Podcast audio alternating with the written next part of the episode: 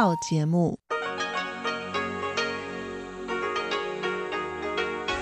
ที่นี่สถานีวิทยุ Radio Taiwan Internationalกลับมาฟังขณะนี้ท่านกำลังอยู่กับรายการภาคภาษาไทย Radio Taiwan International หรือ RTI ออกกระจายเสียงจากกรุงไทเปไต้หวันสาธารณรัฐจีนเป็นประจำทุกวันนะครับนอกจากรับฟังทางเครื่องรับวิทยุได้แล้ว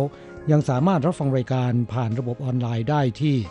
thai.rti.org.tw หรือที่ RTI Fanpage นะครับขอเชิญติดตามรับฟังรายการของเราได้ตั้งแต่บัดนี้เป็นต้นไป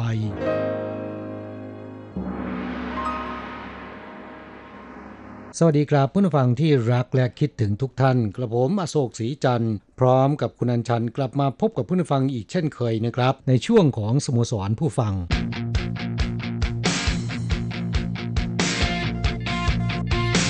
ข่าวเด่นประเด็นร้อนคุณผู้ฟังคะสัปดาห์นี้อากาศไต้หวันค่อนข้างจะแปรปรวนนะคะร้อนในช่วงเช้าแล้วก็ช่วงบ่ายเนี่ยฝนหาใหญ่เป็นฝนฟ้าคะนองเทลงมาแทบทุกวันเลยนะคะครับลงที่ไหนท่วมที่นั่นนะมันมาแรงเหลือเกินนะคะแล้วก็ไม่ได้มีเฉพาะฝนเท่านั้นยังมีฟ้าผ่าฟ้าร้องด้วยมีอยู่วันนึงดิฉันออกไปข้างนอกในช่วงบ่ายสามนะคะโอ้ยฝนหาใหญ่ตกลงมาฟ้าผ่าเปรี้ยงเปรี้ยงเปรี้ยงโอ้ยดูน่ากลัวมากเลยครับโดยเฉพาะเมื่อวันจันทร์ที่ผ่านมานี้นะครับที่กรุงไทเปเนี่ยผมขณะที่จะเดินทางเข้าสถานีปรากฏว่าไปไม่ได้เลยนะปกติใช้เวลาเดินไปถึงที่จอดรถเพื่อจะขับรถมาที่สถานีซึ่งต้องเดินประมาณ1กิโลเมตรเศษๆนะครับใช้เวลาเดินประมาณ10นาทีแต่วันนั้นเดินไม่ได้เลยนะต้องนั่งรถไฟฟ้าออกจากสถานีรถไฟฟ้าแล้วนะครับช่วงระยะเวลาสั้นๆไม่ถึง50เมตรนะครับเดินไปนิดเดียวเท่านั้นเปียกทั้งตัวแถมน้ำท่วมไปถึงที่หัวเข่านะโอ้โหเจอหนักเลยนะคะครับฝนแรงแบบนี้เนี่ยแม้แต่มีร่มก็เอาไม่อยู่นะคะครับปริมาณสะสมของน้ำฝนเนี่ยเขาบอกว่าครึ่งชั่วโมงเท่านั้นนะครับ 99.8 มิลลิเมตรนะฮะทั้งที่ในกรุงไทเปนะครับมีระบบระบายน้ำที่เขาบอกว่าดีที่สุดอันดับต้นๆของโลกนะฮะแต่สามารถรับได้เพียงแค่ชั่วโมงละ78มิลลิเมตรเท่านั้นนะครับค่ะคือถ้ามันไม่แรงขนาดนี้เนี่ยก็ระบายทันนะคะแต่ว่าเทลงมายังกับเทน้ำลงมาจากฟ้าแบบนี้เนี่ยยังไงก็เอาไม่อยู่นะคะก็มีน้ำท่วมขังแต่ก็แป๊บเดียวก็ระบายออกไปหมดแล้วครับนำเรื่องนี้มาเล่าก็เตือนให้เพื่อนผู้ฟังของเราโดยเฉพาะที่อยู่ในไต้หวันนะครับต้องระมัดระวังนะค่ะอย่าเห็นว่าช่วงเช้าอากาศดีนะครับแดดร้อนเปรี้ยงช่วงบ่ายอาจจะฝนฟ้าคะนองแล้วก็เกิดน้ำท่วมได้โดยเฉพาะใครที่ไปตามแม่น้ำลำคลองนะครับต้องระมัดระวังนะค่ะนอกจากระวังเรื่องฝนฟ้าแล้วช่วงนี้ไข้เลือดออกก็ต้องระวังเหมือนกันนะคะโดยเฉพาะพื้นที่ฝั่งที่อยู่ทางภาคใต้แถวไถหนานเกาฉงนี่ช่วงนี้ไข้เลือดออกยังระบาดนะคะเพราะฉะนั้นพยายามหลีกเลี่ยงอย่าให้ถูกยุงกัดเป็นอันขาดค่ะครับและช่วงสัปดาห์ที่ผ่านมานี้เนี่ยก็คงจะไม่มีข่าวใดที่ดังแล้วก็ยึดพื้นที่หน้าหนังสือพิมพ์จอทีวีในไต้หวันได้นานติดต่อกันหลายวันมากไปกว่าข่าวนี้นะครับก็คือข่าวที่เจ้าหน้าที่ฝ่ายความมั่นคงที่ติดตามประธานาธิบดีไช่อิงเหวินไปเยือนต่างประเทศขากลับเนี่ยลักลอบขนบุหรี่ปลอดภาษีมากมายมหาศาลถึง 9,800 คัตตันก็ทำให้การเยือนประเทศพันธมิตรแถบแคริบเบียนและแวะพักกลางทางที่สหรัฐอเมริกาของประธานาธิบดีไช่อิงเหวินซึ่งประสบความสำเร็จเป็นอย่างดีนะครับต้องมาถูกข่าวนี้บดบังนะฮะแน่นอนก็ทำให้ผู้นำไต้หวันโกรธจัดปลดอธิบดีกรมความมั่นคงและผู้ที่เกี่ยวข้องนะครับและสั่งจัดระเบียบใหม่หน่วยงานความมั่นคงและรักษาความปลอดภัยของประเทศเสียใหม่นะครับคดีนี้จัดได้ว่าเป็นคดีเฉาโชว์แล้วก็เวอร์ยิ่งกว่าหนังเสียอีกนะครับค่ะเนื่องจากว่าคนที่ทำความผิดนั้นเป็นหน่วยงานรักษาความปลอดภัยระดับชาตินะคะครับเป็นเจ้าหน้าที่อารักขาจากกรมความมั่นคงแห่งชาติยศพันตรีคนหนึ่งนะครับชื่อว่าอูจงเซียนนะชื่อนี้ชื่อเดียวกับนักจัดรายการชื่อดังของไต้หวันคนหนึ่งนะที่มีฉายาว่าโลโก้คิงนะอูจงเซียนนะครับนายทหารยศพันตรีคนนี้รูดบัตรเครดิต 6.45 ล้านเหรียญไต้หวันนะครับ แม่ร่ำรวยมหาศาลนะปกติแล้วบัตรเครดิตเนี่ยมีจำกัดวงเงินในการรูดนะครับค่ะเพราะว่าเขาดูตามเงินเดือนของเจ้าของบัตรนะคะแต่ในทหารยศพันตรีผู้นี้เงินเดือนไม่ถึงแสนแต่ว่าทำไมได้เครดิตมากเป็น 6-7 ล้านนะคะครับ 6.45 ล้านเหรียญไต้หวันสั่งซื้อบุหรี่นอกปลอดภาษีนะครับจากแผนก Duty Free ของสายการบิน China Airlines นะฮะและที่น่าแปลกใจก็คือ China Airlines เนี่ยก็ให้ความร่วมมือเป็นอย่างดีนะครับจัดเตรียมบุหรี่นอก7ยี่ห้อด้วยกันจำนวน 9,200 คัตตันนะฮะเก็บไว้รอในคลังเก็บสินค้าตามข่าวบอกว่าที่จับได้นั้นมี 9,800 คัตตันใช่ไหมคะถูกต้องครับอีก600คัตตันเนี่ยซื้อจากต่างประเทศโหลดในเครื่องบินประจำตำแหน่งประธานาธิบดีนะฮะค่ะนี่โอหังมากเลยทีเดียวนะครับเขาเรียกว่าอุกอาจมากนะคะเมื่อคณะของประธานาธิบดีไช่อิงเหวินกลับจากการเยือนประเทศพันธมิตรกลับถึงสนามบินเถาหยวนก็มีคนขับรถไปรับบุหรี่เหล่านี้นะครับซึ่งต้องใช้รถถึง5คันนะค่ะขับมาปะปนกับขบวนรถสัมภาระของคณะผู้นำซึ่งจะผ่านช่องทางบุคคลพิเศษไม่ต้องตรวจเช็คสัมภาระและไม่ต้องเสียภาษีหากสามารถผ่านไปได้เนี่ยก็จะส่งผลให้เลี่ยงภาษีได้ถึง 5.8 ล้านเหรียญไต้หวันนะครับค่ะมันเป็นเรื่องที่น่าแปลกมากว่าขบวนรถสัมภาระของผู้นำเนี่ยนะคะมีรถคันอื่นๆที่ไม่ได้มีการระบุไว้ล่วงหน้าเนี่ยแทรกเข้ามาได้ยังไงนะคะถ้าหากว่าขบวนรถคันนั้นเนี่ยเป็นผู้ก่อการร้ายหรือว่ามีอะไรที่เป็นอันตรายนี่จะทำยังไงคะเนี่ยครับซึ่งเรื่องนี้ก็มีคนแจ้งเบาะแสให้แก่นายหวังกัวชางนะครับสสพรรคนิวพาวเวอร์เมื่อวันที่19กรกฎาคมก่อนที่คณะจะเดินทางกลับถึงสนามบินเถาหยวนแล้วนะครับสสผู้นี้จึงประสานกับฝ่ายตรวจสอบโดยปิดเป็นความลับนะครับวางแผนดักจับขบวนรถขนบุหรี่หลบภาษีเมื่อคณะของประธานาธิบดีกลับถึงประเทศเนี่ยยังไม่ทันที่จะแบ่งปันผลสำเร็จจากการเยือนต่างประเทศก็ถูกข่าวเช้าโชว์นี้กลบนะครับไม่มีใครสนใจผลการเยือนของผู้นำอีกต่อไปแล้วนะค่ะหลังเกิดเหตุอูจงเซียนนายทหารอารักขายศพันตรีคนนี้นะครับก็ถูกจับพร้อมกับเพื่อนร่วมงานอีกคนหนึ่งถูกนำไปสอบสวนซึ่งข่าวบอกว่าพันตรีอูเนี่ยเป็นคนที่ไม่สูบบุหรี่แต่สั่งซื้อบุหรี่มากมายมหาศาลดังกล่าวน่าจะพัวพันกับเจ้าหน้าที่ระดับสูงหลายคนนะครับค่ะหลังจากอัยการสอบเครียดพันตรีอูจงเซียนผู้นี้นะคะก็ได้คลายรายชื่อคนที่สั่งซื้อบุหรี่นี้ออกมา50กว่าคนนะคะเห็นบอกว่ามีเจ้าหน้าที่ในกรมความมั่นคงแห่งชาติแล้วก็ในทำเนียบหรือแม้แต่มีพวกคุณหญิงคุณนายทั้งหลายแหละร่วมสั่งซื้อด้วยนะครับคงจะโดนกระนาวนะฮะซึ่งข่าวนี้ก็ทำให้ผู้นำไต้หวันนะครับโกรธจัดสั่งให้นายเผิงเซิ่งจูอธิบดีกรมความมั่นคงแห่งชาติลาออกแล้วก็ย้ายพลตรีจางเจี๋ยหัวหน้าหน่วยรักษาความปลอดภัยทำเนียบประธานาธิบดีพ้นจากหน้าที่นะครับเพื่อรอการสอบสวนขณะเดียวกันก็ได้สั่งให้จัดระเบียบใหม่หน่วยงานด้านความมั่นคงครั้งใหญ่นะครับโดยทำเนียบประธานาธิบดีบอกว่าคดีนี้พัวพันถึงเจ้าหน้าที่สูงระดับไหนก็ตามจะฟันไม่เลี้ยงเพื่อไม่ให้เป็นเยี่ยงอย่างอีกต่อไปนะครับขณะเดียวกันก็ประกาศว่าต่อไปนี้คณะติดตามการเดินทางเยือนต่างประเทศของผู้นำจะต้องผ่านด่านศุลกากรตรวจเช็คสัมภาระเหมือนบุคคลทั่วไปไม่ให้ใช้สิทธิพิเศษนี้อีกต่อไปนะครับแหมมันสมควรแล้วนะคะเพราะว่าข่าวนี้มันโอ้ยเขาเรียกว่าสะเทือนทั่วไต้หวันนะคะเป็นข่าวใหญ่จริงๆเมื่อสักครู่คุณพูดถึงเรื่องการเดินทางไปต่างประเทศนะคะวันนี้ดิฉันมีสถิติเกี่ยวกับการเดินทางไปต่างประเทศหรือว่าภายในประเทศเป็นสถิติการโดยสารเครื่องบินของคนไต้หวันนะคะมานำเสนอให้ฟังว่าคนไต้หวันนั้นชอบไปต่างประเทศกันมากแค่ไหนครับหมายถึงบุคคลทั่วไปนะบุคคลทั่วไปไม่ใช่เจ้าหน้าที่ระดับสูงนะคะครับบุคคลทั่วไปเนี่ยนำบุหรี่เข้าสู่ไต้หวันได้นะฮะแค่คอตตอนเดียวอันนี้ปลอดภาษีนะครับค่ะคือแต่ละคนเนี่ยสามารถนำเข้ามาได้5คอตตอนแต่ปลอดภาษี1คอตตอนนะครับอีก4คอตตอนเนี่ยต้องเสียภาษีนะถ้าเกิน5คอตตอนขึ้นไปจะถูกยึดแล้วก็ถูกปรับนะฮะค่ะสถิติผู้โดยสารที่เดินทางโดยเครื่องบินโดยสารทั้งระหว่างประเทศและในประเทศของไต้หวันนะคะเมื่อปี 2561 หรือเมื่อปีที่แล้วเนี่ยมีมากถึง 68.9 ล้านคนครั้งหมายความว่าเขานับเป็นครั้งนะคะไม่นับเป็นคนเพราะว่าในไต้หวันนั้นมีคนแค่23ล้านคนเท่านั้นดูจากตัวเลขนี้เนี่ยถ้าเฉลี่ยแล้วนะครับแต่ละคนฮะไม่ว่าจะเป็นลูกเด็กเล็กแดงนะครับทุกคนเนี่ยเดินทางโดยเครื่องบิน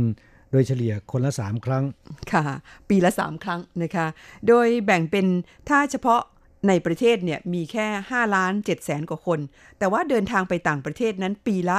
62ล้านคนครั้งครับแสดงว่าคนไต้หวันนิยมเดินทางไปท่องเที่ยวต่างประเทศเป็นอย่างมากนะครับค่ะเที่ยวกันเป็นบ้านเล่นนะคะแล้วก็สนามบินในไต้หวันนั้นก็โอ้โหแต่ละวันนี่คึกคักมากมีเครื่องบินบินขึ้นบินลงถี่มากนะคะเฉลี่ยวันละ 1,500 เที่ยวบินนะคะคือหมายถึงทุกสนามบินไต้หวันที่เป็นสนามบินระหว่างประเทศแล้วก็เป็นสนามบินใหญ่ๆก็มีที่เถาหยวนกับที่เกาชงนะครับและผู้โดยสารที่ไปใช้บริการสนามบินแต่ละวันนั้นก็คือเฉลี่ยวันละ 190,000 คนก็ถือว่าค่อนข้างจะแออัดพอสมควรนะคะและเส้นทางบินที่มีคนใช้บริการมากที่สุดแล้วก็มีเที่ยวบินมากที่สุดก็คือเส้นทางระหว่างไต้หวันกับฮ่องกงซึ่งมีไทเปฮ่องกงเกาสงฮ่องกงไถจงฮ่องกงแล้วก็ฮวาเหลียนฮ่องกงนะคะมี4เมืองด้วยกันเขาบอกว่าไต้หวันกับฮ่องกงนี่โอ้โหเที่ยวบินถี่มากสาเหตุก็เพราะว่าคนไต้หวันนิยมไปเที่ยวฮ่องกงแล้วคนไต้หวันนิยมเดินทางไปเมืองจีนนะคะซึ่งส่วนมากก็ไปแวะที่ฮ่องกงกันก่อนหรือว่าไปเปลี่ยนเครื่องกันที่นั่นด้วยเหตุนี้เองเที่ยวบินระหว่างไต้หวันกับฮ่องกงจึงทีแล้วก็มีคนใช้บริการกันมากทีเดียวนะคะและด้วยเหตุที่สนามบินแต่ละแห่งของไต้หวันนั้นแออัดมากโดยเฉพาะสนามบินนานาชาติเถาหยวนนะคะเพราะฉะนั้นทางการไต้หวันเนี่ยจึงมีดำริที่จะขยายสนามบินเถาหยวนออกไปซึ่งปัจจุบันนั้นมีอาคารผู้โดยสาร1กับ2กำลังจะสร้างแห่งที่3ขึ้นซึ่งตามแผนเนี่ยบอกว่ากำหนดให้แล้วเสร็จภายในเวลา4ปีข้างหน้าแต่ปรากฏว่าเจออุปสรรคเนื่องจากว่าแบบสนามบินอาคารที่3นั้นเขาบอกโอ้โหซับซ้อนมากออกแบบอย่างเลิศหรูนะครับแต่ว่าสร้างยากนะฮะเขาบอกว่าไม่เลิศหรูเท่านั้นแถมดีมากอีกต่างหากนะเขาบอกว่าจะประหยัดการใช้ไฟประหยัดอุปกรณ์ส่องสว่างเพราะเขาใช้โลหะเป็นพวกอลูมิเนียมหรืออะไรไม่ทราบเหมือนกันที่มันช่วยให้ภายในสนามบินเนี่ยสว่างได้เองนะคะแต่ปรากฏว่าเปิดประมูลไปแล้ว3รอบไม่มีบริษัทรับเหมารายใดไปประมูลเลยครับสนามบินออกแบบซับซ้อนแล้วก็ดีจนเกินไปนะครับจนผู้รับเหมาไม่กล้าที่จะไปประมูลนี่เป็นสาเหตุหนึ่งนะครับอีกประการหนึ่งก็คือ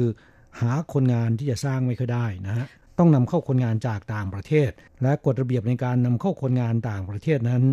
ในปัจจุบันเนี่ยก็ค่อนข้างเข้มงวดนะเจออุปสรรคหลายด้านนะคะครับก็เลยทำให้อาคารผู้โดยสารหลังที่3ของสนามบินเถาหยวนต้องเปิดล่าช้าออกไปอีก4ปีกลายเป็นตอนนี้นะครับมีกำหนดจะเปิดให้บริการได้ในปี 2567 นะน่าเสียดายที่แบบจำลองสนามบินเถาหยวนอาคารที่3ที่บอกว่าออกแบบมาซะดีนั้นจ้างนักออกแบบชาวอังกฤษนะคะเป็นทีมนักออกแบบที่มีชื่อเสียงทีเดียวออกแบบให้อย่างดีเลยแหมดิฉันเห็นแล้วก็น่าจะสร้างให้ได้นะคะน่าเสียดายไม่มีใครไปประมูลนะคะเห็นบอกว่าจำเป็นต้องปรับเปลี่ยนแบบใหม่เพราะว่าอันนี้มันซับซ้อนเกินไปสร้างยากใช่ไหมสร้างยากเกินนะคะกราบก็หวังว่าอาคารผู้โดยสารหลังที่3ของสนามบินเถาหยวนจะเปิดให้บริการโดยเร็วนะครับคนที่เข้าออกไต้หวันโดยเฉพาะอย่างยิ่งคนงานไทยเนี่ยเดินทางเข้าสู่ไต้หวันหรือว่าเดินทางกลับประเทศจะได้สะดวกง่ายดายนะครับค่ะเครื่องบินจะได้ไม่แออัดนะคะอย่างเวลาเรากลับเมืองไทยทีบางครั้งนี่โอ้ยเครื่องบินรอบินขึ้นนี่ต่อเป็นแถวยาวเลยนะคะแล้วขากลับเวลาจะลงจอดนี่ก็โอ้โหต้องเข้าคิวยาวเหมือนกันบางทีความจริงน่าจะได้ลงจอดแล้วเพราะบินมาถึงปรากฏว่าต้องเข้าคิวนะคะต้องบินวนออกไปนอกชายฝั่งอีกวนไปอีกรอบนึงก็เกือบ30นาทีแล้วค่ะกว่าจะได้ลงนะคะครับไม่ทราบว่าผู้ฟังมีความคิดเห็นเกี่ยวกับเรื่องที่เรานำมาเล่าให้ฟังในวันนี้อย่างไรบ้างนะครับเขียนจดหมายเข้าสู่รายการแบ่งปันความรู้สึกของท่านได้นะครับค่ะ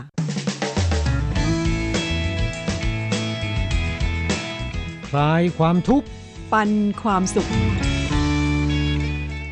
ครับช่วงนี้มาตอบจดหมายของผู้ฟังนะครับลำดับแรกนั้นเป็นจดหมายจากผู้ฟังที่เมืองไทยก่อนคุณเรวดีนะครับเป็นจดหมายอีเมลจากที่ประเทศไทยเขียนมาเมื่อวันที่5กรกฎาคมที่ผ่านมานี้นะครับคุณเรวดีเขียนมาบอกว่าขอบคุณที่รายการจัดส่งของที่ระลึกไปให้นะครับได้รับเรียบร้อยแล้วสวยน่ารักดีชื่นชอบมากนะครับจะเก็บเอาไว้ไปใช้ตอนไปเที่ยวที่ไต้หวันเพราะว่าในกรุงเทพมหานครทุกวันนี้หาโอกาสใช้ของที่ระลึก ชิ้นนี้ได้อย่างยากมากเลยทีเดียวมีแต่ร้อนแล้วก็ร้อนมากๆนะครับไม่ทราบว่าของที่ระลึกที่ว่านี้จะเป็นผ้าเช็ดตัวหรือเปล่านะครับผ้าขนหนูยาวๆใช่ไหมครับครับถ้าเป็นผ้าขนหนูมีโลโก้ RTI อยู่แล้วก็อันนั้นใช้ได้ทุกฤดูเลยนะ ไม่ว่าจะเป็นฤดูร้อนฤดูหนาวนะครับฤดูร้อนนี่ยิ่งใช้ได้ดีเลยทีเดียวเวลาเหงื่อออกนะครับใช้ปาดเหงื่อเช็ดเหงื่อได้ดีนะค่ะเป็นผ้าขนหนูที่ค่อนข้างจะซับน้ำได้ดีนะครับคนไต้หวันนิยมพาดไว้ที่คอนะครับขณะที่ออกกำลังกายนะฮะเหงื่อออกก็เช็ดเหงื่อได้นะฮะค่ะแล้วก็ยังสามารถนำมาใช้ในการออกกำลังกายด้วยผ้าขนหนูนะคะซึ่งก็เป็นวิธีออกกำลังกายที่ช่วงหลายปีมานี้ในไต้หวันค่อนข้างได้รับความนิยมนะคะมีอุปกรณ์เป็นผ้าขนหนูผืนเดียวเท่านั้นนะคะครับจับปลายผ้าขนหนูสองข้างดึงนะครับแล้วก็ยกขึ้นหรือว่าเอียงไปทางด้านซ้ายด้านขวานะฮะเขามีหลายท่านะคะครับแล้วก็ในช่วงหลายปีมานี้เนี่ยเห็นว่าที่เมืองไทยก็ได้รับความนิยมเหมือนกันนะคะสามารถนำไปใช้ได้ดีทีเดียวค่ะถ้าว่าเพื่อนฟังอยากจะเอาไปใช้เป็นผ้าพันคอดิฉันว่าก็ได้เหมือนกันนะคะสีสวยดีครับจดหมายอีเมลของคุณเรวดีฉบับนี้นะครับก็บอกว่าอยากจะให้ผู้จัดมีสุขภาพแข็งแรงนะคะแล้วไม่ทราบว่ามีโครงการนัดพบผู้ฟังที่เมืองไทยอีกเมื่อไรคิดถึงนะครับครับก็ขอขอบคุณอีเมลของคุณเรวดีนะครับที่แจ้งข่าวคราวให้เราทราบนะฮะสำหรับเรื่องการจัดงานนัดพบผู้ฟังที่ประเทศไทยนั้นปีนี้คงอย่างงดไว้ก่อนนะครับเพราะว่าจัดติดต่อกันมา2ปีซ้อนๆแล้วนะฮะปีนี้เราขอจัดที่ไต้หวันก่อนนะครับในวันอาทิตย์ที่11สิงหาคมนี้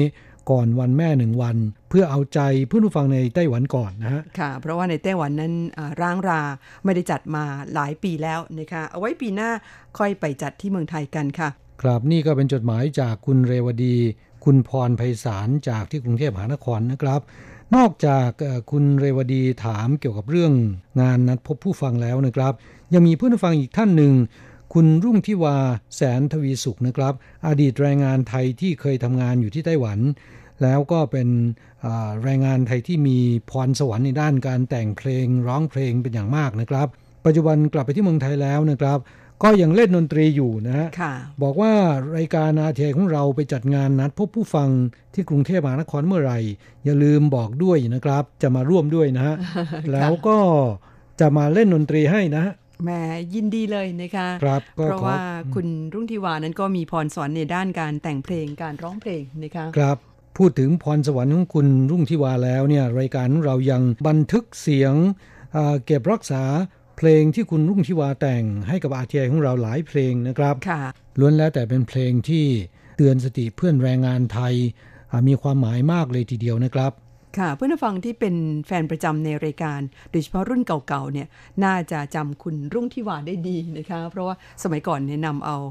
เพลงของเขามาเปิดให้ฟังกันบ่อยๆฉบับต่อไปมาจากคุณครูโกเมนพัทรสิทธิกุลชัยจากที่อำเภอปัวจังหวัดน่านค่ะฉบับนี้ส่งมาเมื่อสัปดาห์ที่แล้วนะคะบอกว่าสภาพอากาศที่จังหวัดน่านตอนนี้ก็ยังร้อนครับหากไม่มีฝน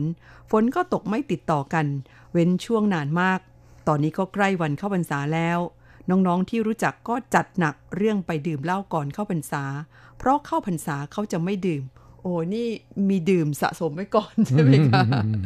อ่ะไม่รู้ว่ามันดีหรือไม่ดีแต่ความคิดของคนไทยหลายๆคนเขาจะทำดีช่วงเข้าพรรษาดังนั้นก่อนเข้าพรรษาจึงจัดชุดใหญ่ใส่ไฟกระพริบด้วยส่วนผมนั้นอายุมากแล้วไม่มีความคิดเลยที่จะไปดื่มของมึนเมาทุกๆวันอยากจะออกกำลังกายตอนกลางคืนก่อนเข้านอนก็นั่งสวดมนต์ชุดใหญ่ทำแค่นี้ผมว่าชีวิตมีความสุขมากเลยครับดีกว่าเอาเวลาไปดื่มไปกินของมึนเมาโอ้คุณครูโกเมนนั่นก็เป็นแบบอย่างที่ดีนะคะครับเป็นความคิดที่ถูกต้องนะฮะและน่าจะเอาเป็นแบบอย่างนะครับค่ะแต่ว่าคนไทยส่วนใหญ่ตามที่คุณครูโกเมนเล่าเนี่ยบอกว่ามักจะทำดีในช่วงเข้าพรรษาดิฉันว่าก็ยังดีนะคะที่เว้นสัก3เดือนนะคะดีกว่าไม่เว้นเลยแล้วก็จดหมายฉบับนี้คุณครูโกเมนบอกว่าที่เมืองไทยแม่บ้านหลายๆคนก็อยากให้ช่วงระยะเวลาเข้าพรรษาขยายเวลาออกไปให้นานหน่อยจาก3เดือนเป็น6เดือนไปนู่นเลยเข้าทั้งปีเลยดีไหมฮะ ที่อยากให้ขยายเวลาก็เพราะว่าพ่อบ้านจะได้งดเหล้านานหน่อยต้องให้ลุงตู่ของพวกเราช่วยแล้วล่ะครับครับเรื่องนี้คงจะไม่ใช่เสียดายตังค์นะครับ แต่เป็นห่วงสุขภาพของคุณสามีนะฮะค่ะบอกว่าสำหรับข่าวเด่นประเด็นร้อนวันนี้นั้นพี่ๆทั้งสองนำเสนอเรื่องบริษัทที่ผลิตอะไหล่รถยนต์ที่มีสวัสดิการดีเยี่ยมให้กับพนักงาน100 กว่าคนเองและเรื่องที่ไต้หวันเป็นอาณาจักรของสกรูน็อตของโลกมันเป็นความฝันของทุกคนเลยนะครับที่อยากไปทำงานบริษัทที่ดีและห่วงใยลูกน้องถ้าเป็นผมได้มาอยู่แล้วก็คงรักเจ้านายคนนี้มากเลยแต่ในชีวิตจริงของเรายากนักที่จะเลือกได้จงหาความสุขจากงานที่เราทำปัจจุบันดีกว่านะครับจะได้ไม่เครียดแล้วก็แจ้งมาว่าผลการรับฟังของเช้าวันอาทิตย์ที่14 กรกฎาคมจากวิทยุซันจินรุ่น SG721L ช่วงเอเชียสัมพันธ์รับได้ระดับ2ตอนต้นรายการสัญญาณจากจีนจะชอบแทรกในช่วงต้นรายการครับผ่านมาประมาณครึ่งชั่วโมงหลังรายการก็จะรับฟังได้ดีขึ้นระดับ3ครับครับก็ขอขอบคุณคุณครูโกเมนนะครับที่กรุณาแจ้งผลการรับฟังให้เราทราบนะฮะค่ะจดหมายของผู้ฟังท่านต่อไปนะครับเขียนมาทางอีเมลเช่นกันใช้ภาษาอังกฤษนะฮะ SAV น่าจะอ่านว่าแซบนะฮะคุณแซบลินเขียนเป็นอีเมลเข้าสู่รายการถามว่าขอสอบถามนะคะมาไต้หวันไม่ต้องใช้วีซ่าหมดเขตเดือนไหนนะคะก็เป็นการถามเรื่องฟรีวีซ่าที่ไต้หวันให้กับนักท่องเที่ยวไทยนะครับก็ขอเรียนให้ทราบว่าฟรีวีซ่าที่ให้กับนักท่องเที่ยวไทยนั้นเริ่ม1 สิงหาคมของทุกปีนะครับปีที่แล้วก็เริ่ม1 สิงหาคมและเป็นการให้ปีต่อปีเพราะฉะนั้นจะสิ้นสุดลงวันที่30 กรกฎาคมนี้นะครับแล้วก็เมื่อวันที่2 กรกฎาคมที่ผ่านมานี้กระทรวงการต่างประเทศของไต้หวันสาธารณรัฐจีนก็ได้ประกาศต่ออายุฟรีวีซ่าให้แก่ไทยบรูไนฟิลิปปินส์และรัสเซียอีก1 ปีนะครับตั้งแต่1 สิงหาคมปีนี้ไปถึง31 กรกฎาคมปีหน้าโดยนักท่องเที่ยวไทยและประเทศที่กล่าวมาข้างต้นนะครับเดินทางมาไต้หวันไม่ต้องขอวีซ่าอยู่ได้ไม่เกินครั้งละ14 วันทั้งนี้ไต้หวันให้สิทธิ์ฟรีวีซ่าแก่ประเทศที่กล่าวมาข้างต้นนะครับรวมทั้งประเทศไทยตั้งแต่วันที่1 สิงหาคม2016เป็นต้นมานะครับนักท่องเที่ยวจากประเทศเหล่านี้เนี่ยมาท่องเที่ยวที่ไต้หวันเพิ่มขึ้นอย่างต่อเนื่องและปีที่แล้วนะครับก็มียอดจำนวนนักท่องเที่ยวที่ทำลายสถิติที่เคยมีมาด้วยเพิ่มขึ้นจากปี 2017 ถึง 13.61% แสดงให้เห็นว่านโยบายฟรีวีซ่าดังกล่าวนะครับก็เป็นผลดีต่อการพัฒนาอุตสาหกรรมการท่องเที่ยวของไต้หวันเป็นอย่างมากสำหรับคนไทยนั้นก็เพิ่มขึ้นเป็นจำนวนมากนะครับโดยเฉพาะอย่างยิ่งในช่วงวันหยุดจะมีคนไทยเดินทางมาท่องเที่ยวเป็นจำนวนมากแม้แต่ไกด์นำเที่ยวที่รู้ภาษาไทยยังขาดแคลนขาดตลาดนะครับโดยเฉพาะในช่วงที่ประเทศไทยหยุดยาวนะครับจดหมายฉบับต่อไปมาจากคุณเมสันเอี่ยมศรีนะคะก็เป็นแฟนประจำในรายการอีกท่านหนึ่งอยู่ที่เขตลินโคนครนิวยอร์กไทเปค่ะคุณเมสันส่งจดหมายฉบับนี้เข้าสู่รายการมาบอกว่าสวัสดีครับอาจารย์และคุณนันชันและสวัสดีเพื่อนผู้ฟังที่รักทุกท่านช่วงนี้เข้าสู่ฤดูร้อนอย่างเต็มตัวแล้วเขาว่ากันว่าเทศกาลตวนอูเป็นสัญลักษณ์บ่งบอกว่าเข้าสู่ฤดูร้อนกันแล้วถึงจะเข้าสู่ฤดูร้อนช่วงนี้ก็ยังเป็นช่วงเมยจะมีฝนตกเป็นระยะหนักบ้างเบาบ้างและในสัปดาห์นี้ทั้งสัปดาห์ข่าวว่าฝนจะตกถึงกับขึ้นรากันเลยทีเดียวพูดถึงเทศกาลตวนอู่ซึ่งเป็น1 ใน 3เทศกาลสำคัญของชาวไต้หวันกิจกรรมประจำเทศกาลก็คือแข่งเรือมังกรซึ่งจัดขึ้นในหลายพื้นที่ถ้าเปรียบกับที่บ้านเราก็คล้ายเทศกาลวันออกพรรษาบุญตักบาตรเทโวถึงเดือนสุดท้ายของบุญกฐินนั่นก็คือจนถึงเพ็ญเดือน12ก็ต้องมีการแข่งเรือตามท้องน้ำในที่ต่างๆผมเองตอนยังวัยรุ่นบ้าพลังก็เคยลงไปจ้วงกับเขาบ้างเหมือนกันส่วนอาหารประจำเทศกาลตวนอู่คือบ้าจางกับจ้งจื่อก็เหมือนอาหารประจำเทศกาลออกพรรษาบ้านเราคือข้าวต้มมัดซึ่งสมัยปัจจุบันนี้อาหารประจำเทศกาลต่างๆอย่างเช่นบ้าจางหาซื้อกินได้ทุกวันไม่ต้องรอถึงเทศกาลผมเองชอบกินข้าวต้มมัดสุดๆอยู่แล้วพอมาไต้หวันได้กินบ้าจางติดอกติดใจ ชอบไม่แพ้กันครับปีนี้ได้กินแล้วครับ2 ลูกแค่นี้ก็พอแล้วครับสำหรับตวนอู่เจ๋ปีนี้สโมสรผู้ฟังของสัปดาห์นี้นอกจากพูดถึงเรื่องเทศกาลตวนอู่แล้วก็ยังมีเรื่องคนไต้หวันชอบกินของว่างคุณอัญชันพูดถึงเรื่องตลาดนัดหนิงชาเย่ซื่อที่ผมคุ้นเคยและมีโซนขายอาหารที่ใหญ่และเยอะมากๆอีกที่หนึ่งคือตลาดนัดหลงชันซื่อผมว่าโซนขายของกินใหญ่กว่าตลาดซื่อหลินด้วยซ้ำพูดถึงของว่างในตลาดกลางคืนที่ผมค่อนข้างกินบ่อยในกรณีพาเพื่อนๆไปด้วย ถ้าผมไปคนเดียวก็ไม่กินเพราะผมปกติไม่กินอาหารรอบดึกนอกจากเต้าหู้เหม็นของโปรดแล้วยังมีปลาดุกต้มยาจีนถือโอกาสถามอาจารย์คุณอัญชันเลยครับว่าปลาดุกต้มยาจีนที่คนไต้หวันนั้นเขาเรียกกันว่าอย่างไรครับเพราะผมเคยเล่าในรายการของคุณอันโกะเธอไม่รู้จักไม่เคยเห็นตั้งแต่นั้นมาผมไม่ได้ไปตลาดนัดอีกเลยว่าจะถามเท่าแก่ให้กระจ่างปลาดุกต้มยาจีนที่เราสามารถเลือกได้ว่าจะเอาส่วนหัวส่วนกลางหรือส่วนหางเรียกว่าอะไรฉบับนี้จบตรงนี้ก่อนนะครับทั้งสองท่านรักษาสุขภาพด้วยนะครับเคารพอย่างสูงเมสันเอี่ยมศรีครับคุณเมสันมาอยู่ไต้หวันนานซะจนกลายเป็นคนไต้หวันไปแล้วนะฮะกินอะไรต่างๆเนี่ยเหมือนคนไต้หวันเปียบเลยนะครับโดยเฉพาะอย่างยิ่งชอบกินเต้าหู้เหม็น เต้าหู้เหม็นนั้นดิฉันก็ชอบนะคะแล้วก็คนไทยส่วนใหญ่ถ้าหากว่าไม่กลัวความเหม็นแล้วลองสักครั้งเนี่ยก็ส่วนมากจะชอบนะคะแต่ว่าไอ้ปลาดุกตุ๋นยาจีนที่คุณเมสันบอกมานั้นดิฉันเคยลองแล้วสู้ไม่ไหว กลิ่นยาจีนแรงใช่ไหมฮะแล้วก็กลัวปลาดุกด้วยเพราะมันตัวใหญ่เกินไปดูมันน่ากลัวมากครับปลาดุกไต้หวันนั้นใหญ่กว่าเมืองไทยมากนะครับปลาดุกตุ๋นยาจีนเนี่ยในภาษาจีนเรียกว่าเย่าต้นถูชื่อนะครับถูชื่อก็คือปลาดุกนั่นเองค่ะเมนูนี้นั้นเป็นเมนูที่ขายในช่วงหน้าหนาวนะคะหน้าร้อนไม่ค่อยได้เห็นเพราะมันบำรุงเหลือเกินนะคะแล้วก็คนไต้หวันนั้นเขากินปลาดุกต้มยาจีนเนี่ยเพื่อบำรุงสุขภาพนะคะโดยเชื่อว่ามีสรรพคุณในการบำรุงม้ามกระเพาะนะคะที่ใช้รักษาผู้ที่มีอาการม้ามแล้วก็กระเพาะพร่องนะคะคือเลือดลมไม่ดี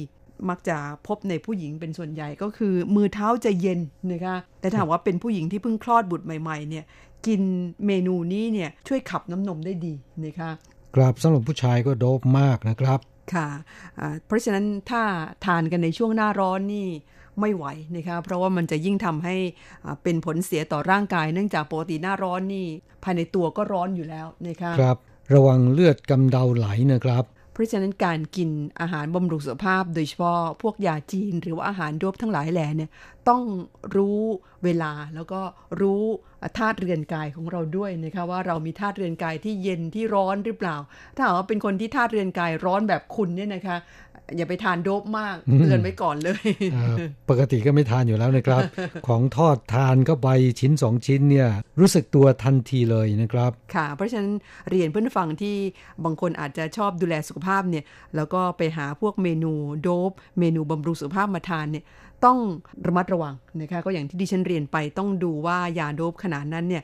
เขาทานกันในช่วงไหนแล้วก็ต้องรู้ว่าตัวเราเนี่ยธาตุเรือนกายเป็นธาตุเย็นหรือธาตุร้อนด้วยครับวิธีการสังเกตง่ายๆก็คือ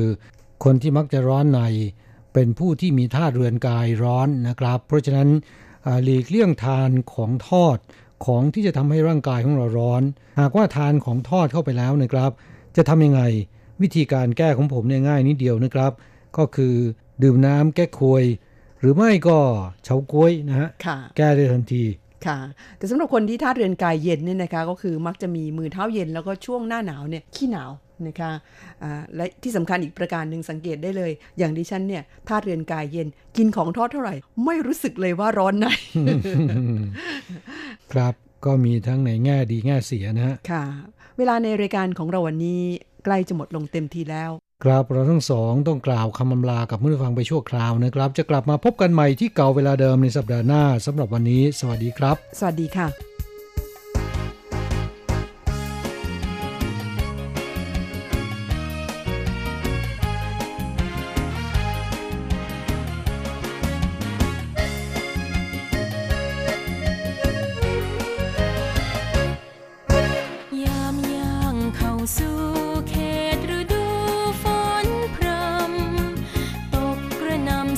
จนพรางพรา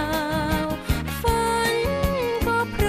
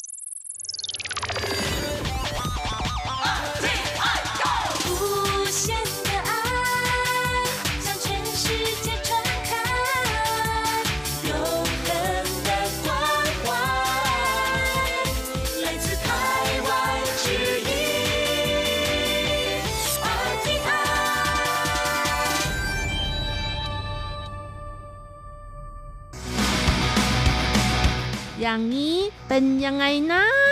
อ๋ออย่างนี้เหรอชาวต่างชาติเกิดอุบัติเหตุจราจรปีละ 5,000 รายเสียชีวิต110คน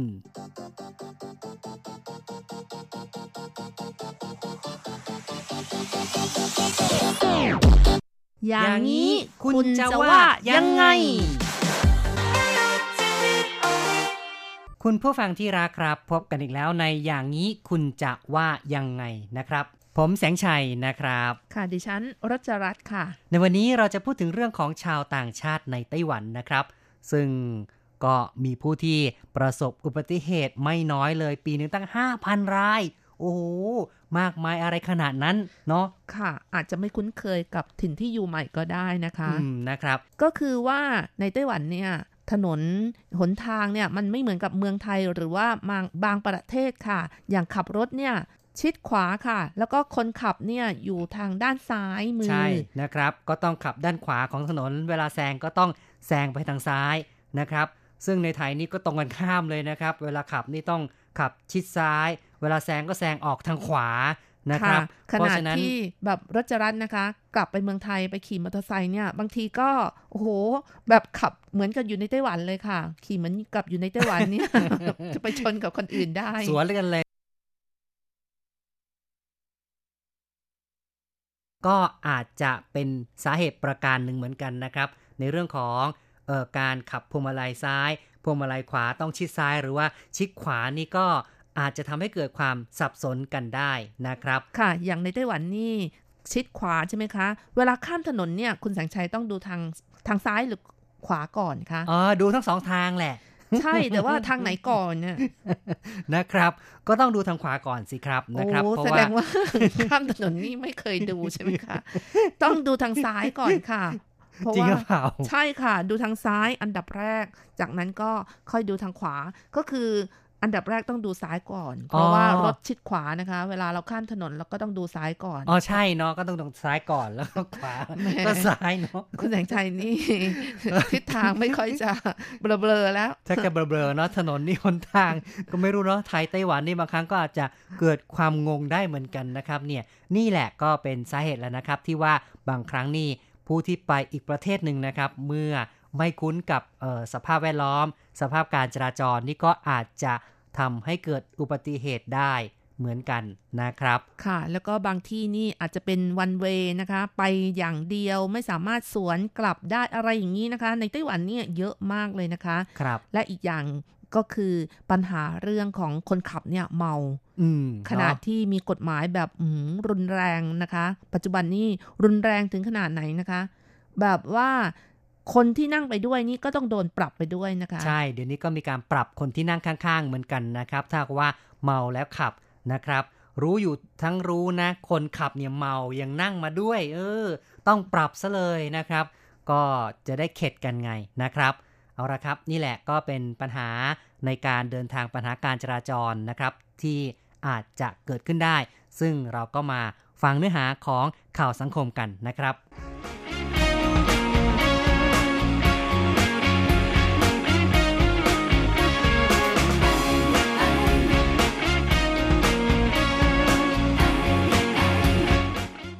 ชาวต่างชาติเกิดอุบัติเหตุจราจรปีละ 5,000 รายเสียชีวิต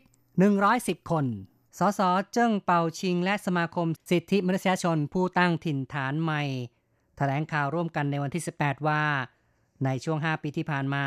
ชาวต่างชาติเกิดอุบัติเหตุการจราจรในไต้หวันปีละเกินกว่า 5,000 รายมีผู้เสียชีวิต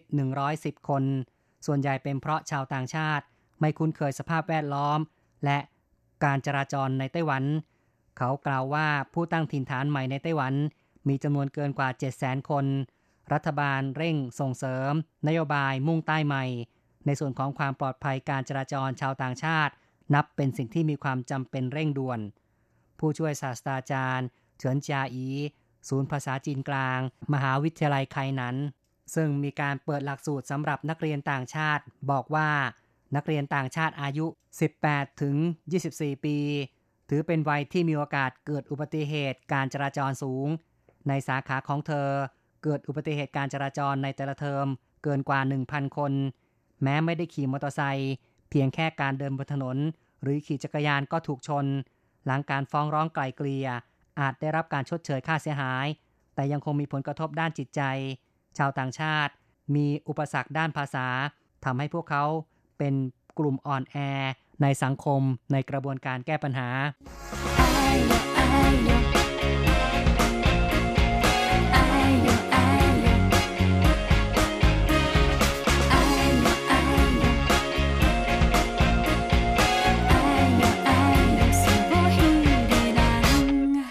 ครับฟังเรื่องราวข่าวสังคมแล้วก็ต้องยอมรับเหมือนกันนะครับว่าชาวต่างชาติที่อยู่ในไต้หวันส่วนหนึ่งก็มีปัญหาในเรื่องของการใช้รถใช้ถนนนะครับจนเกิดอุบัติเหตุขึ้นมาจนได้เหมือนกันนะครับสิ่งนี้ก็เป็นเรื่องที่จะต้องมีการถกปัญหาแล้วก็หาทางแก้ไขนะครับโดยเฉพาะอย่างยิ่งปัจจุบันตามเนื้อหาข่าวที่บอกว่าชาวต่างชาติมีมากถึง 700,000 คนเลยนะครับที่มาพำนักอาศัยทำงานหรืออาจจะเป็นคู่สมรสของชาวไต้หวันนะครับก็นับว่าเป็นกลุ่มก้อนใหญ่ไม่น้อยเหมือนกันนะครับเขาก็บอกว่าไต้หวันเนี่ยเหมือนกับนานาชาติเลยนะคะอยู่กันหลายชาติเหลือเกินนะคะเป็นสังคมที่เปิดกว้างนะครับยอมรับบุคคลหลากหลายเพราะฉะนั้นก็มีผู้ที่เข้ามาพำนักเป็นจำนวนมากครับจึงทำให้เรียกว่ามีความมากมายหลากหลายทางด้านวัฒนธรรมด้วยเป็นแหล่งที่ถือว่ามีคนจำนวนไม่น้อยนะครับที่มาจากท้องถิ่นต่างๆนะครับครับซึ่งปัญหาการจราจรนั้นนะครับจะแก้ไขกันอย่างไรก็คงต้องหาทางคบคิดกันต่อไปละครับเอาละครับต่อไปเราก็มาดูว่าเพื่อนๆมองเรื่องนี้กันอย่างไรบ้างก่อนอื่นมาฟังการพูดคุยทางโทรศัพท์เลยนะครับฟังคุณธนโชติครับ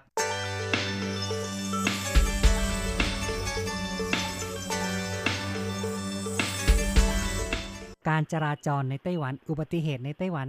การใช้รถใช้ถนนนี่คุณธนโชติคิดว่า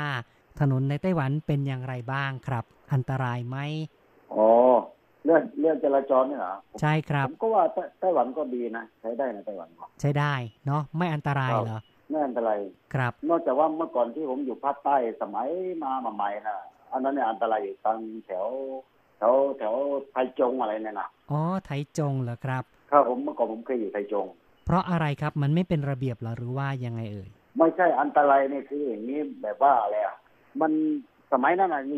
ยู่โรงงานมันอยู่ในอุตสาหกรรมเนาะข้างถนนข้างอะไรมันเขามันคลองอ่ะคลองน้ำระบายอ่ะมันลึกนะแต่เขาไม่ได้ทำกำแพงอ่ะบางทีคนไทยตกลงไปข้างคลองก็มีนะสมัยนั้นผมเคยมาเป็นล่ามนะตอนนั้นอ่ะนะครับก็คือว่าเขาไม่ได้กั้นไม่ได้ทำราวไม่ได้ทำกำแพงไม่ได้ทำเหมือนมันไทยที่ไม่ได้ทำอะไร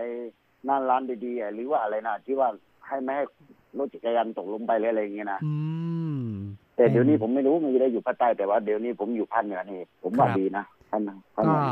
ภาคเหนือจะมีระเบียบแล้วก็มีถนนที่เรียกว่าปลอดภัยกว่าใช่ไหมเอ่ยใช่ใช่ใช่มีจราจรมีอะไรยามที่บดรถเขาเรียกว่าอีเจ้ายังไงล่ะก็ปลอดภัยดีนะชวนเย็นชวนเช้าก็อย่างเงี้ยครับผมว่าคิดว่าชาวต่างชาติที่มาอยู่ในไต้หวันนี่จะเกิดอุบัติเหตุการใช้รถใช้ถนนเยอะไหมครับถ้าว่าเยอะก็ไม่เยอะนะผมว่าอย่างคนต่างชาติขี่จักรยานขี่อะไรนี่ก็อุบัติเหตุก็ไม่เยอะเท่าไหร่นะผมครับอย่างตัวคุณธนโชติเองนี่น่าจะอ่านภาษาจีนได้เนาะก็เลยไม่รู้สึกว่าไม่ได้เป็นอุปสรรคในการเดินทางใช่ไหมครับอ๋อผมอ่านภาษาจีนไม่ได้แต่ว่าพูดเก่งครับผมอ่านไม่ได้เพราะไม่ได้เรียนมาแต่ว่าผมพูดเก่งเอาแล้วป้ายถนนหนทางนี่ก็ไม่รู้อ่ะแล้วเป็นอุปสรรคไหมเวลาเราไปข้างนอกเงี้ยอันนี้ผมไม่เคยว่าเพราะผมอยู่แถวที่นี่นะผมอยู่นานแล้วบันเขียวเนี่ยก็เลยผมเนี่ยทำเกี่ยวกับโรงงานซีแพคใช่ไหมล่ะโรงงานซีแพคโรงงานปูนที่นี่ที่ปล่อยทำปูนที่ปล่อยสร้างตึกสร้างลงไปใต้ดินนะรู้ไหมปูนอ่ะปูนซีแพคนะครับครับผมก็เลยผมเลยทำเกี่ยวกับรูปปูนนะเขาเรียกว่าผิงกวนใช่ไหมล่ะใช่ก็เลยไทเปหรือปันเฉียวชินจวนชินก็ใกล้แถวเนี้ยผมไปหมดก็เลยผมเลยจำเส้นทางได้เยอะก็เป็นเส้นทางเดิมๆเนาะก็เรียกว่าจำได้ครับจำได้ก็เลยต้นดินแถวเนี้ยผมรู้หมดแหละไม่เป็นอุปสรรคเลยนะครับเนี่ยครับผมครับเพราะฉะนั้นก็ไม่ได้เกิดอุบัติเหตุด้วยเนาะนะครับคุ้นเคยดีอยู่แล้ว แล้วคนต่างชาติที่มานี่อย่างชาวไทยเราเวลาเดินบนถนนนี่คุณธนโชติคิดว่าต้องระมัดระวังเรื่องอะไรบ้างครับก็เรื่องระมัดระวังก็อะไรต่างชาติเราไม่รู้ว่านะถ้าคนไทยนี่ก็ส่วนมากเนี่ยเมาเหล้าอะไรนี่แหละโอ้เมาเหล้าเนี่ยขี่จักรยานเดินทางเนี่ยบางทีก็อย่าให้ระมัดระวังอะไรบางทีเมาเหล้าก็อย่าไปขี่จักรยานทุกวันนี้ปั่นจักรยานก็ถ้าโดนจับก็เท่าไหร่ล่ะทุกวันนี้ไม่ใช่สมัยก่อน600ใช่ไหมล่ะทุกวันนี้ไม่ใช่ 1,200 แล้วหรอครับก็ขึ้นไปแล้วนะครับใช่ก็คงต้องเตือนตัวเองนะอย่าดื่มใช่ไหมเอ่ยเนาะใช่เวลาไปขี่จักรยานหรือว่าเวลาออกไปข้างนอกเนี่ยอย่าดื่มกลับมาก็ดื่มที่หอถึงอะไรก็ดีนะผมว่าครับเป็นข้อเตือนใจที่ดีมากเลยขอบคุณมากเลยนะครับขอบคุณที่พูดคุยกับเรานะครับครับครับสวัสดีครับสวัสดีครับ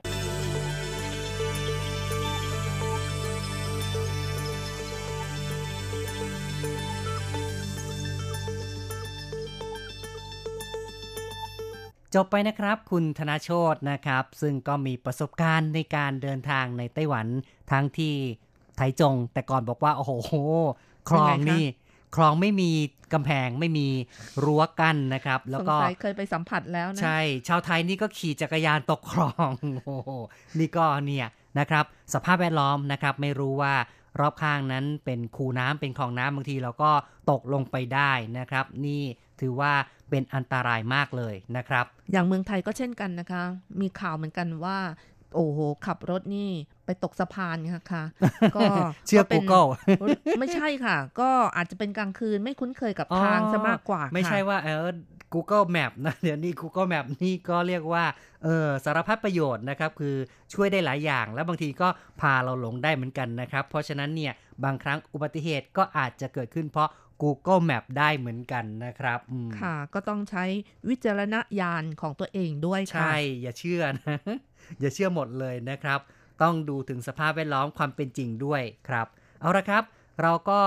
จบไปนะครับจากคุณธนโชติต่อไปมาดูในส่วนของ Facebook กันดีกว่านะครับซึ่งคุณผู้ฟังก็ได้เขียนเข้ามาไม่น้อยเหมือนกันนะครับค่ะคุณชัยวงศ์นะคะเขียนมาบอกว่าเคยเกิดอุบัติเหตุขี่จักรยานในเลนของจักรยานอยู่ดีๆมีมนุษย์ป้าขับมอเตอร์ไซค์ไม่ดูตาม้าตาเรือมาชนข้างหลังเต็มๆกระเด็นไปเกือบ5เมตรแล้วก็ดีที่ไม่เป็นอะไรมากมันบอกแค่ขอโทษแล้วก็ไปแต่ถ้าเป็นคนต่างชาติไปชนมันแบบนี้มันเอาเรื่องคนต่างชาติถึงที่สุดแน่บอกเลยถ้าเราเป็นฝ่ายถูกชนเป็นฝ่ายได้รับความเสียหายไม่ผิดกฎจราจรจะเจ็บมากเจ็บน้อยให้เอาเรื่องถึงที่สุดอย่าไปยอมกรณีผมเจ็บตัวฟรีงานก็เสียจักรยานก็พังแถมโดนเจ้านายด่าอีกอ๋อเนาะ นะครับก็คงจะเข้างานช้าเข้างานสายนะครับเนื่องจากว่าประสบอุบัติเหตุนะก็เป็นเรื่องที่น่าเห็นใจนะครับซึ่งการใช้รถใช้ถนนนั้นบางทีเราก็อยู่ในเลนของเราอ่ะแต่อีกคนนึงนี่ชนเข้ามาเลยนะครับก็เป็นข่าวเคราะห์นะครับอาจจะต้องคิดอย่างนั้นน่ะนะครับถือว่าฟาดเคราะห์ไปก็แล้วกันนะคะเจ็บตัวดีกว่าเสียชีวิตอะไรอย่างนี้นะคะเพื่อความสบายใจก็ดีเหมือนกันนะครับค่ะคนที่ใช้นามว่ากูรักมึงนะก็เขียนมาบอกว่าคนแก่ตัวดีขับรถไม่ดูซวยเลยนึกอยากจะออกก็ออกอ๋อก็มีเหมือนกัน นะครับบางคนที่บึงมอเตอร์ไซค์ออกมานี่ไม่ดูเลยนะเรียกว่าไม่รู้เหมือนกันว่าจะรีบไปไหนนะก็พุ่งออกมาเลยเนี่ยแล้วคนที่ขับมาเบรกไม่ทันอย่างเงี้ยจะพูดยังไงอ่ะบางครั้งก็แหมไม่ใช่ว่าไม่ได้ระวังก็ระวังอยู่แต่ว่ามาแบบนี้ใครจะเบรกทันล่ะนะครับคุณชัยตาลไทยส่งนะคะเขียนมาบอกว่า90%เมาครับค่ะก็ถูกต้องนะคะเดี๋ยวนี้ก็เมาแล้วขับนี่เกิดกรณีบ่อยเหลือเกินนะคะครับเพราะฉะนั้นตำรวจในไต้หวันก็จะเข้มงวดมากขึ้นเดี๋ยวนี้ให้เป่านะครับเป่าวัดแอลกอฮอล์กันเนี่ยก็ให้เป่ากันตั้งแต่เช้าทั้งเย็นเนี่ยนะครับก็มีเหมือนกันนะครับแต่ก่อนนั้นก็จะพยายามเน้นช่วงที่ดึกๆค่ำๆหน่อยนะครับแต่เดี๋ยวนี้ตำรวจก็มีความเข้มงวดแม้แต่ในช่วงกลางวันช่วงเช้ามืดอย่างนี้บางคนนี่ดื่มมาแต่เช้านะครับเพราะฉะนั้น ก็จะมีตำรวจคอยจับเมาแล้วขับอยู่เหมือนกันครับแน่นอนนะคะตั้งแต่วันที่1กรกฎาคมของปีนี้นะคะเป็นต้นไปก็มีกฎหมายเพิ่มโทษเมาแล้วขับในไต้หวันแบบว่าโอ้โหแบบอัตราสูงขึ้นมากเลยนะคะอย่างปฏิเสธการตรวจวัดแอลกอฮอล์ก็ถูกลงโทษปรับเช่นกันนะครับก็เป็นความเข้มงวดมากขึ้นนะครับเพื่อที่จะได้หาทางลดอุบัติเหตุนั่นเองนะครับค่ะปฏิเสธไม่ให้ตรวจวัดแอลกอฮอล์ก็ปรับ 2,400 เหรียญไต้หวันนะคะครับก็หนักขึ้นจริงๆนะครับอย่างเมื่อกี้คุณผู้ฟังของเราคุณธนโชตินะครับก็ยังพูดถึงว่าขี่จักรยานเมาแล้วขับก็ไม่ได้เหมือนกันนะครับใช่ค่ะขี่จักรยานเมาแล้วขับนะคะปรับตั้งแต่600จนถึง 1,200 เหรียญไต้หวันค่ะแต่ถ้าเป็นขี่มอเตอร์ไซค์เมาแล้วขับปรับตั้งแต่ 15,000 จนถึง 90,000 เหรียญไต้หวันค่ะแต่ถ้าเป็นการขับรถนะคะเมาแล้วขับจากเดิมปรับ 19,500 จนถึง 90,000 เหรียญไต้หวันก็ปรับเพิ่มนะคะตั้งแต่ 30,000 จนถึง 120,000 เหรียญไต้หวันค่ะเอาสิดูสิยังกล้าไหมโอ้โห ก็ยังเห็นอยู่ทุกวันเหมือนกันนะคะแล้วเขาก็ยังมีการปรับเพิ่มอีกนะคะว่าหากว่าภายใน5ปีเนี่ยทำผิดอีกคือเมาแล้วขับซ้ำเป็นครั้งที่2จะปรับโทษอัตราสูงสุดถ้าเป็น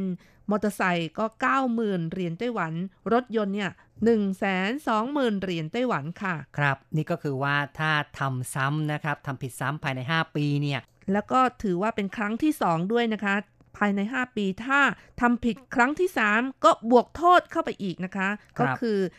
บวกเพิ่มปรับเพิ่มครั้งละ 90,000 เหรียญไต้หวันค่ะอ๋อเนาะนะครับก็คือว่าภายใน5ปีเนี่ยถ้าทำซ้ำเป็นครั้งที่2มอเตอร์ไซค์สูงสุดคือ 90,000 นะครับ 90,000 NT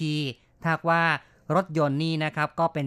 120,000 NT นะครับแล้วซ้ำเป็นครั้งที่3ก็บวกเข้าไปอีกครั้งละ 90,000 เหรียญไต้หวันนะครับก็บวกไปเรื่อยๆดูซิว่ายังจะมีเงินมาจ่ายค่าปรับไหมค่ะก็เข้าคุกไปเลยดีกว่ามั้งก็มีเนาะก็ยึดใบขับขี่นี่ก็มีเหมือนกันนะครับใช่ค่ะเพิ่งแล้วก็อีกอย่างหนึ่งนะคะถ้าปฏิเสธไม่ให้เจ้าหน้าที่ตรวจวัดระดับแอลกอฮอล์มีโทษปรับเพิ่มตั้งแต่ 90,000 จนถึง 180,000 เหรียญไต้หวันเลยค่ะใช่ครับแล้วก็ภายใน5ปีทำซ้ำครั้งที่2ขึ้นไปอีกปรับเพิ่มครั้งละ 180,000 เหรียญไต้หวันโอ้โหจะมีเงินให้ปรับกันหรือเปล่าเนี่ยจริงๆนะฟังแล้วก็ระเหี่ยใจนะครับแต่ก็หวังว่าคงจะหลาบจำกันนะครับบรรดาผู้ที่ชอบเมาทั้งหลายนะครับค่ะก็มีหลายคนนะคะสัมภาษณ์ก็คือคนทั่วไปสัมภาษณ์แล้วเขาบอกว่าปรับหนักยังไงก็ยังมีคนที่เมาแล้วขับอีกนั่นเองค่ะใช่ยังมีคนที่ไม่หลาบจำอยู่ดีนะครับค่ะนอกจากถูกปรับแล้วก็ยังถูกพักใบขับขี่ก็คือเพิกถอนใบขับขี่ถ้าเป็นครั้งแรกนะคะรถมอเตอร์ไซค์จะถูกพัก1ปีรถยนต์ก็ถูกพัก2ปี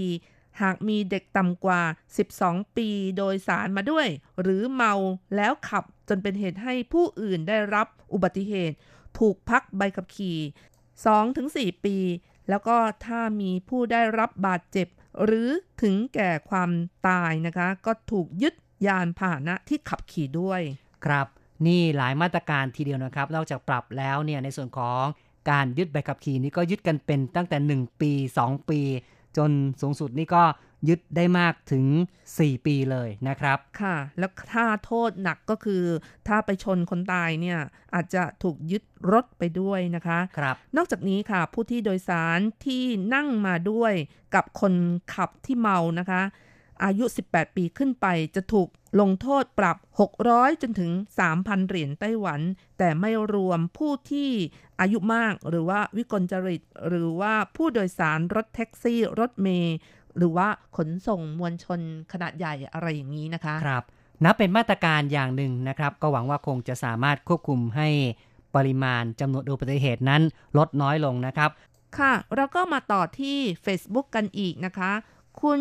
อูลานะคะเขียนมาบอกว่าที่สำคัญที่สุดคือเมาไม่ขับครับรองลงมาก็คือขณะขับรถอย่าเผลอมองแต่สาวข้างๆที่สวยๆอ๋อนะต้องตั้งใจต้องมีสติมองตรงมองข้างหน้ามองกระจกนะครับอย่าได้มองสาวครับ ค่ะคุณปัฒนานะคะบอกว่าสาเหตุน่าจะมาจากการดื่มสุราครับอ๋อครับหลายคนเลยนะครับก็ตั้งข้อสังเกตว่าปัญหาเมาแล้วขับนั้นเป็นปัญหาหนักจริงๆครับคุณกฤษนะคะบอกว่าเมาแล้วขับมักง่ายเยอะมากอีกขั้นหนึ่งแล้วที่ให้ข้อสังเกตเกี่ยวกับประเด็นนี้ต่อไปครับก็มาดูอีเมลกันดีกว่านะครับค่ะเริ่มกันที่คุณชัยนรงค์นะคะเขียนมาบอกว่าไม่ว่าจะหมายถึงชาวต่างชาติซึ่งขับขี่ยานพาหนะด้วยตนเองหรือว่าที่สัญจรไปมาบนท้องถนนโดยการเดินจัดว่าเป็นจำนวนตัวเลขที่มากเอากา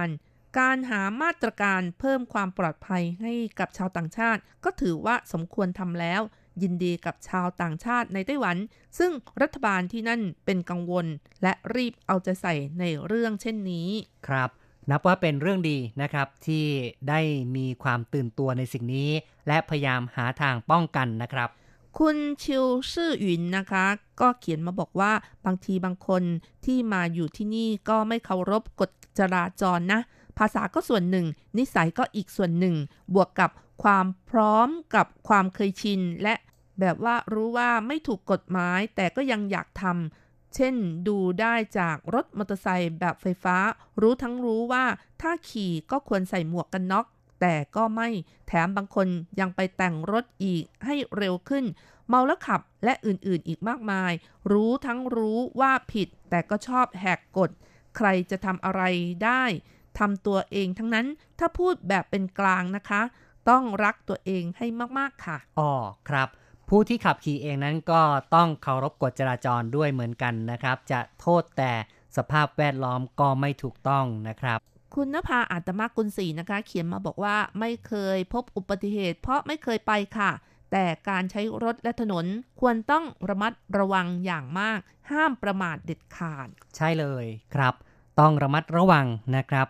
คุณเกรียงสิทธิ์นะคะเขียนมาบอกว่าน่าจะเป็นระบบรถวนซ้ายที่ประเทศเกิดพอมาไต้หวันเป็นระบบวนขวาเลยสับสน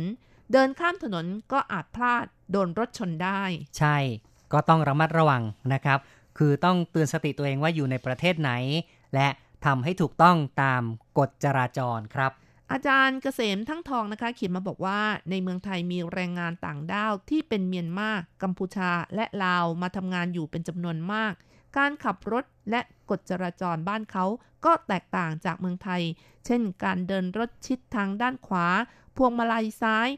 เมื่อมาเมืองไทยต้องขับชิดทางด้านซ้ายพวงมาลัยขวาจึงมักเกิดอุบัติเหตุได้ง่ายที่ขอนแก่นมีรถยนต์จากสปป.ลาววิ่งมาถึงเมื่อเห็นป้ายทะเบียนสปป.ลาวจะต้องระวังการเลี้ยวการแซงที่ต่างจากไทยที่เลี้ยวซ้ายผ่านตลอดและเวลาแซงให้แซงด้านขวานอกจากนี้ป้ายทะเบียนของรถสปป.ลาวยังต่างจากเมืองไทยถ้าป้ายเหลืองหมายถึงว่ารถส่วนบุคคลป้ายขาวหมายถึงรถรับจ้างซึ่งตรงข้ามกับไทยโอ้นั่นน่ะสิครับเนี่ยพอมองป้ายปุ๊บก็อาจจะเกิดความสับสนขึ้นมานะครับเลยไม่ได้ระมัดระวังอาจจะเกิดอุบัติเหตุขึ้นมาได้นะครับก็ต้องจำเนาะว่ามาจากไหนอะไรเงี้ยอย่างสปป.ลาวเนี่ยอาจารย์นี่จำได้หมดเลยนะคะป้ายขาวเป็นรถรับจ้างถ้าเป็นเมืองไทยก็ตรงกันข้ามนะคะเป็นรถส่วนบุคคลอะไรอย่างนี้นะคะครับจบไปแล้วนะครับนานาความเห็นนานาทัศนะจากเพื่อนๆผู้ฟังของเราไม่ว่าจะเป็นทาง Facebook การพูดคุยทางโทรศัพท์หรือว่าทางอีเมลก็ตามแต่ครับต้องขอบคุณทุกท่านเลยที่อุตส่าห์ให้ความเห็นเข้ามานะครับพูดคุยกับเราเป็นการแลกเปลี่ยนประสบการณ์ซึ่งก็เชื่อว่าเพื่อนๆที่ฟังรายการของเรานั้นจะได้รับทราบข้อมูลเพิ่มเติมนะครับแล้วก็ยังเป็นอุทาหรณ์เตือนใจสำหรับคนหลายๆคนด้วยเหมือนกันนะครับโดยเฉพาะในประเด็นเมาแล้วขับนี่หลายคนก็ให้ความเห็นว่าจะต้องให้ความใส่ใจต้องระมัดระวังกันนะครับอย่าได้ทำผิดในเรื่องของเมาแล้วขับกันครับซึ่งจากการสังเกตนี่เดี๋ยวนี้คนในไต้หวันนี่นะครับก็เริ่มที่จะไม่ค่อยกันไปกัน การไปนี่หมายถึงว่าชอบยกแก้วชนแล้วบอกดื่มหมดแก้วหมดแก้วนี่นะครับเดี๋ยวนี้เขาก็รู้ว่าเป็นปัญหาหนักนะครับในเรื่องของเมาแล้วขับเพราะฉะนั้นเนี่ยงานเลี้ยงเขาจะไม่บังคับในการดื่มกันอีกต่อไปแล้วเพราะฉะนั้น อีกหน่อยนี่เหล้าอาจจะขายไม่ค่อยดีในไต้หวันนะคะก็ไม่รู้เหมือนกันนะครับและอีกประการหนึ่งนะคะ จากสถิติของโรคมะเร็งเนี่ยมะเร็งตับก็อัตราการตายสูงมากนะคะอยู่ในระดับต้นๆด้วยคนที่แบบไม่รักษาสุขภาพเนี่ยดื่มเนี่ยก็มีหวังว่าจะเป็นมะเร็งตับในสักวันหนึ่งก็ได้นะคะก็หวังว่าหลังจากที่มีความเข้มงวดในเรื่องของกฎหมายที่เมาแล้วไม่ขับเนี่ยนะครับมีการลงโทษมากขึ้นคิดว่าคงจะทำให้อุบัติเหตุนั้นลดน้อยลงได้และอาจจะช่วยทำให้สุขภาพของประชาชนนั้นดีขึ้นด้วยนะครับคิดกันในแง่นี้ก็แล้วกันนะครับเอาละครับมาถึงช่วงท้ายมาฟังเพลงปิดท้ายกันสักเพลงหนึ่งดีกว่าครับค่ะก็มาเพลงเพราะๆที่ชื่อว่าอู้ว่างวออย่าลืมฉันนะคะจากการขับร้องของอาเฉาค่ะอย่าลืม RTI นะคะเรามีนัดพบกันนะคะในวันที่11สิงหาคมใช่ไหมคะคุณแสงชัยใช่ครับก็เป็นงานนัดพบผู้ฟังนะครับใครที่สมัครแล้วก็มาร่วมงานกันได้นะครับเอาละครับในวันนี้คณะผู้จัดทำรายการทุกคนพร้อมด้วยผมแสงชัยกิตติภูมิวงศ์ดิฉันรัชรัตน์ยนต์สุวรรณก็ต้องอำลาไปชั่วคราวก่อนนะคะอย่าลืมกลับมาพบกันใหม่ในครั้งต่อไปสำหรับวันนี้ขอให้ทุกท่านโชคดีมีความสุขสวัสดีค่ะสวัสดีครับ告诉我想起我的時候會想到什麼是我的瘋狂還是你也沉默我们没想过以后会不会失去联络像此刻的好朋友变成记忆中的某个朋友告诉我你觉得你还会记得我多久是一笑而过还是永存心中究竟宇宙的操控把我们带到哪一种时空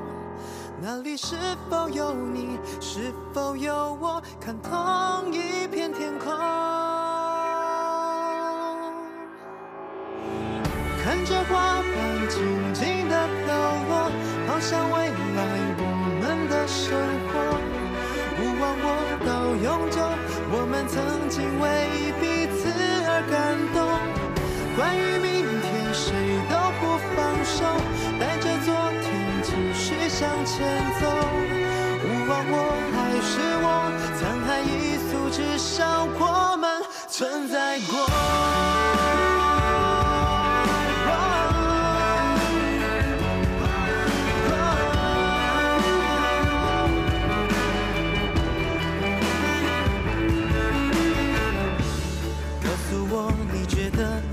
会记得我多久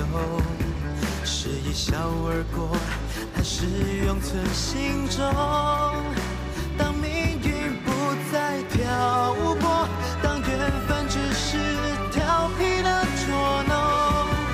曾经我们错过擦身而过再紧紧相拥看着花瓣静静的飘落好像未来我们的生活勿忘我到永久我们曾经为彼此而感动关于明天谁都不放手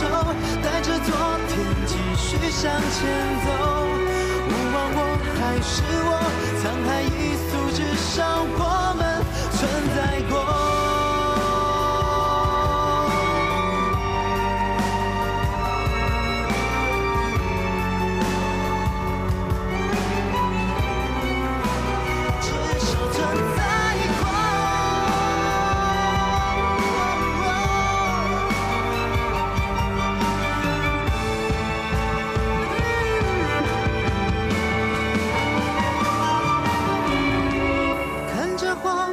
静静的飘落好像未来我们的生活